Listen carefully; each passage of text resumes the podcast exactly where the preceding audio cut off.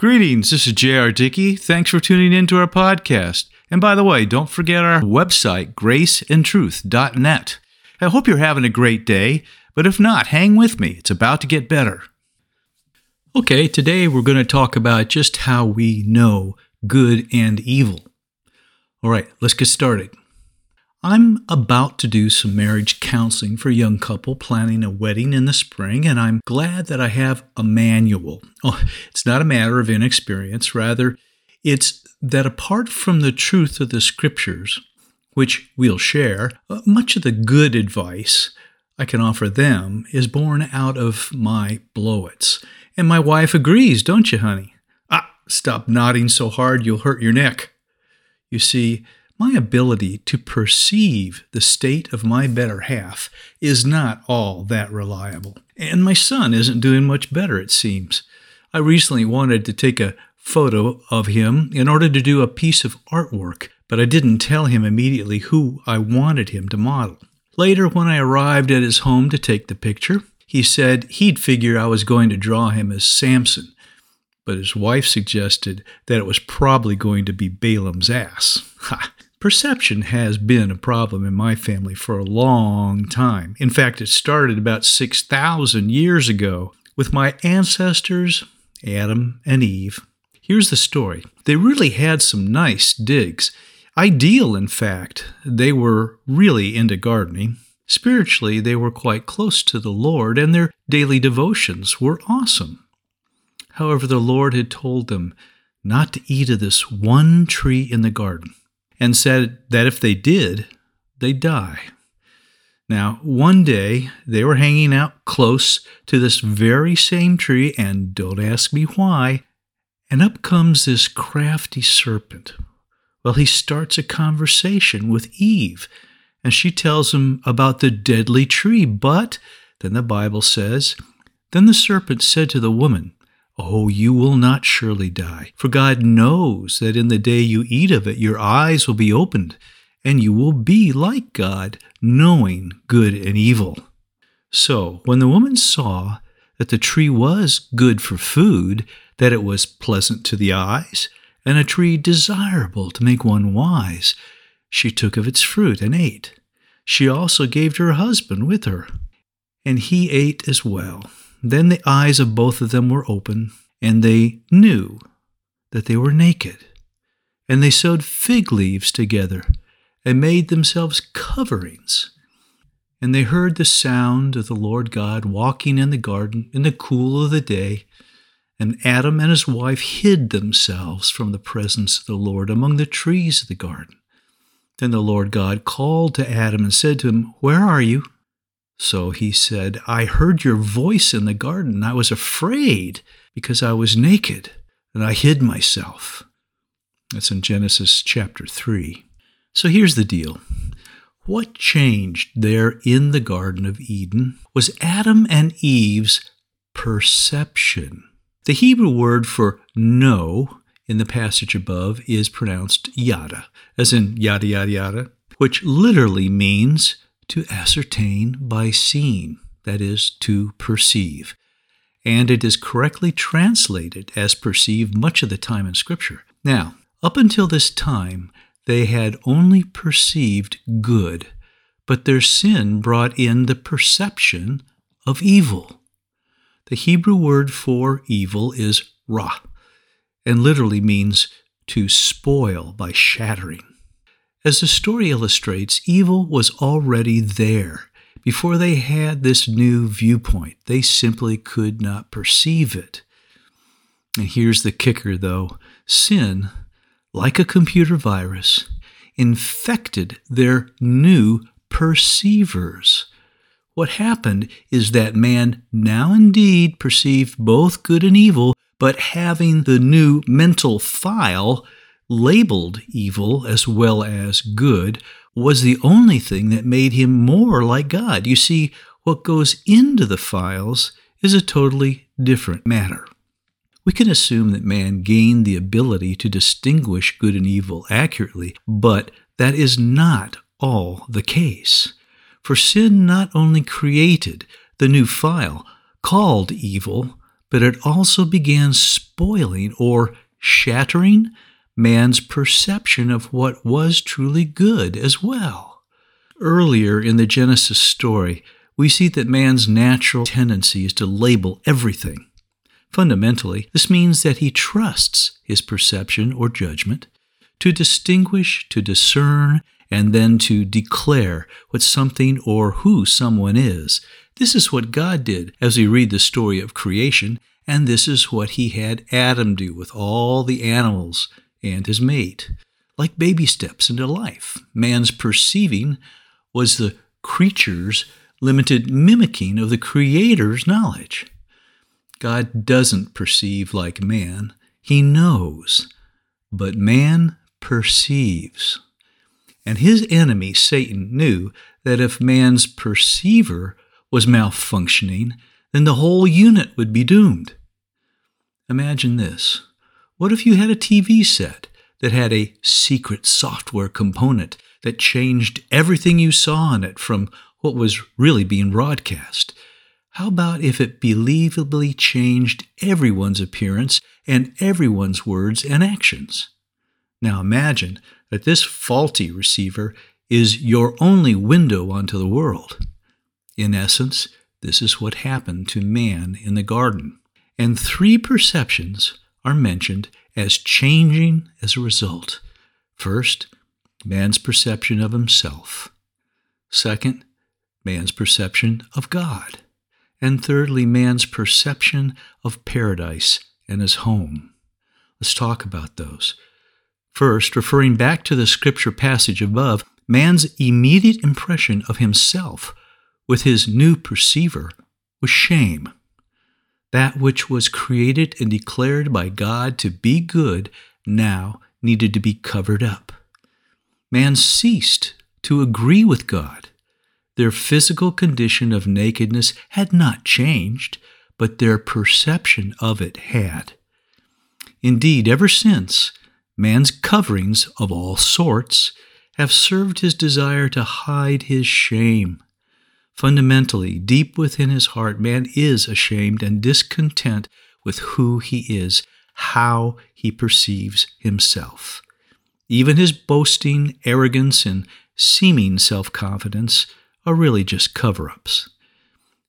So, they used these large, scratchy fig leaves to clothe themselves, which of course was an uncomfortable reminder of their disobedience and new sin nature. Next was Adam and Eve's new perception of the Lord God, with whom they once fellowshipped and now feared. This was because they believed Satan and perceived God as hard, resentful, and repressive like the man in the parable of the talents. See Matthew 25, verses 24 and 25. But God did not and does not change. That's out of Malachi chapter 3, verse 6. It was their perception of God that changed. Indeed, man has never since truly been able to recognize God for who he is. Fundamentally, man sees God in character as a man, loftier, and grander than himself, but still imagining that the Lord perceives as he perceives, thinks as he thinks. That is, he continues to believe Satan's lie. And God addresses this many times in Scripture. Verses such as Numbers 23:19, Isaiah 55, 8 and 9, Jeremiah 9, 29, 11, Psalms 50, 21, and many more. It's a gross misperception. The irony is that in order to bridge this perception gap, God did become a man, Jesus Christ. And having spent three years with his disciples, was still not recognized really by them. See John 14, 8 and 9. Not really, not until his atoning death and resurrection. The guys who had followed him for the three years were arguing the day before his arrest and crucifixion who was going to be the greatest in the coming kingdom. They were shocked and amazed that very evening when Christ washed their feet as an example of God's will for them. Genuine, humble servanthood did not and does not equate with greatness in man's perception, even within the church at times. You see, in the Garden of Eden, fig leaves didn't really do the job. They were picturesque of man's efforts to cover himself by, let's say, religious observances or keeping the Mosaic law. But mercifully and graciously, God gave them coverings of skin. See Genesis 3:21. And this revealed his heart for them. It clearly implied an animal died, blood was shed, a sacrifice was made, a gift was given, all to adequately cover man, to truly cover his shame. Prophetically, this clearly speaks of the unmerited gift of Christ's sacrificial death and the covering of our sins by his righteousness. Now, in the book of Revelation, Christ speaking to the last days Laodicean church says, Because you say, I am rich, have become wealthy, and have need of nothing, and do not know that you are wretched, miserable, poor, blind, and naked. Talk about a perception problem. I counsel you to buy from me gold refined in the fire, that you may be rich and white garments, that you may be clothed, that the shame of your nakedness may not be revealed. That's in Revelations 3. God wants to cover us. Lastly, there was their new perception of paradise and planet Earth. Man was once a resident of paradise. He woke up to it every day. His life was so peaceful, purposeful, and productive. We can't conceive of it to picture it as two people just frolicking in their birthday suits amid a botanical wonderland, that's just a cruel and hideous parody, a, a trivial and a mean imagination. God Himself had planted this garden. It was a holy place where He fellowshipped with man. However, with His new perceiver, man was unfit to dwell there. So God moved him out and barred the entrance. No longer could they see or perceive paradise, and this world looked much, much different. Thus it is today. The apostles, John and Paul, saw heaven, but only by supernatural revelation. Fundamentally, man cannot see his true home. And so the problem of perception is the perception problem. You see, Satan lied. He said we wouldn't die, but we die. He said we would clearly perceive good and evil, but we are blind, perceiving much in error, even good as evil and evil as good. He said God was holding back something good for us, but God was protecting us. He has not and will not hold back that which is good for his children. You see Psalms 84:11 on that. And we have believed Satan. In fact, this enemy still lies to us every day. And there are times when we take the bait, right? So, can we clear the fog? Can we fix the problem? Can we make our perceivers function as designed? No. No? President Kennedy once said that man has made his problems and man can fix them.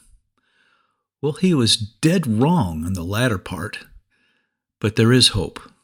Let me explain. In the upper floors of one of the World Trade Center towers was a very successful company. The employees were well off and fully engrossed in the realm of financial fantasy. Their view of the world was literally panoramic, and their lives quite prosperous. It would seem that they needed nothing, not even God. But God knew differently, and He'd planted among them one soul who was a continual Christian witness before them. Until September 11th, they paid him little attention. But then came the terrible catastrophe by which we were all stunned. The jet that crashed into that tower hit it just below their offices, and they all were trapped. In a moment, every perspective on life changed for them. And yet, there was this one guy among them whose perspective was basically unchanged. And many of them came to him now, earnestly seeking help. Just before the end, he was able to telephone his wife and say goodbye, and he reported that a large number of people, perhaps three quarters of the company's employees, had gotten saved and were raising their hands in prayer even as he spoke. You see, the perspectives of God's witness didn't need to change because they weren't based upon what he saw before or after the catastrophe. As a born and new Christian, what he knew about himself as Lord and God's promise of heaven was a matter of faith, not sight. You could say that as Christians, what we know in our knower is far more certain than what we perceive in our perceiver. This kind of knowing is faith, childlike faith, which is born out of our relationship with God and hearing His words. You see, we can't fix the perception problem, but God can. Generally, He starts with how we perceive ourselves. Often, He puts us in circumstances that can strip away the fig leaves, if you would. Sometimes we scramble to pick them back up or even to add more. However, fig leaves will not do, they must go. And you know most of your fig leaves, don't you?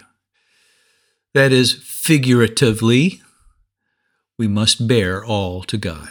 Give Him all our cover ups and our sins. No one will ever perceive themselves correctly apart from this. Now, as we do this, as we emerge from hiding among the trees, like Adam and Eve, so to speak, there is a shame of nakedness, a shame of insufficiency. It's like the emperor's new clothes. In reality, apart from God's tailoring, we are naked, shamefully so. And when we finally see ourselves as such, we are positioned to receive God's covering. No man could stitch this real covering together. In fact, like Christ's earthly robe, it has no stitching. It's a single work. It's a robe of righteousness or rightness. It's a gift to you and me. Yet, like the animal skin given to Adam and Eve, it came at the expense of one's life. You see, Christ died to clothe you. And as you receive it, you begin to perceive God correctly to know Him relationally. It's gracious, loving, just, and holy, merciful, long suffering, and that He's for you. And then there's your perception of home. Clothed in heaven's high fashion, you're no longer the worldly trendsetter you once were, nor do you care to be. You come to realize that where God places you, outside the garden, is no picnic, Though you're here on planet Earth, it's not your home and never will be. Your vision clears and you perceive this world as a pilgrim does, for you know that heaven is your eternal home. And while you're here, there's divinely directed work to do.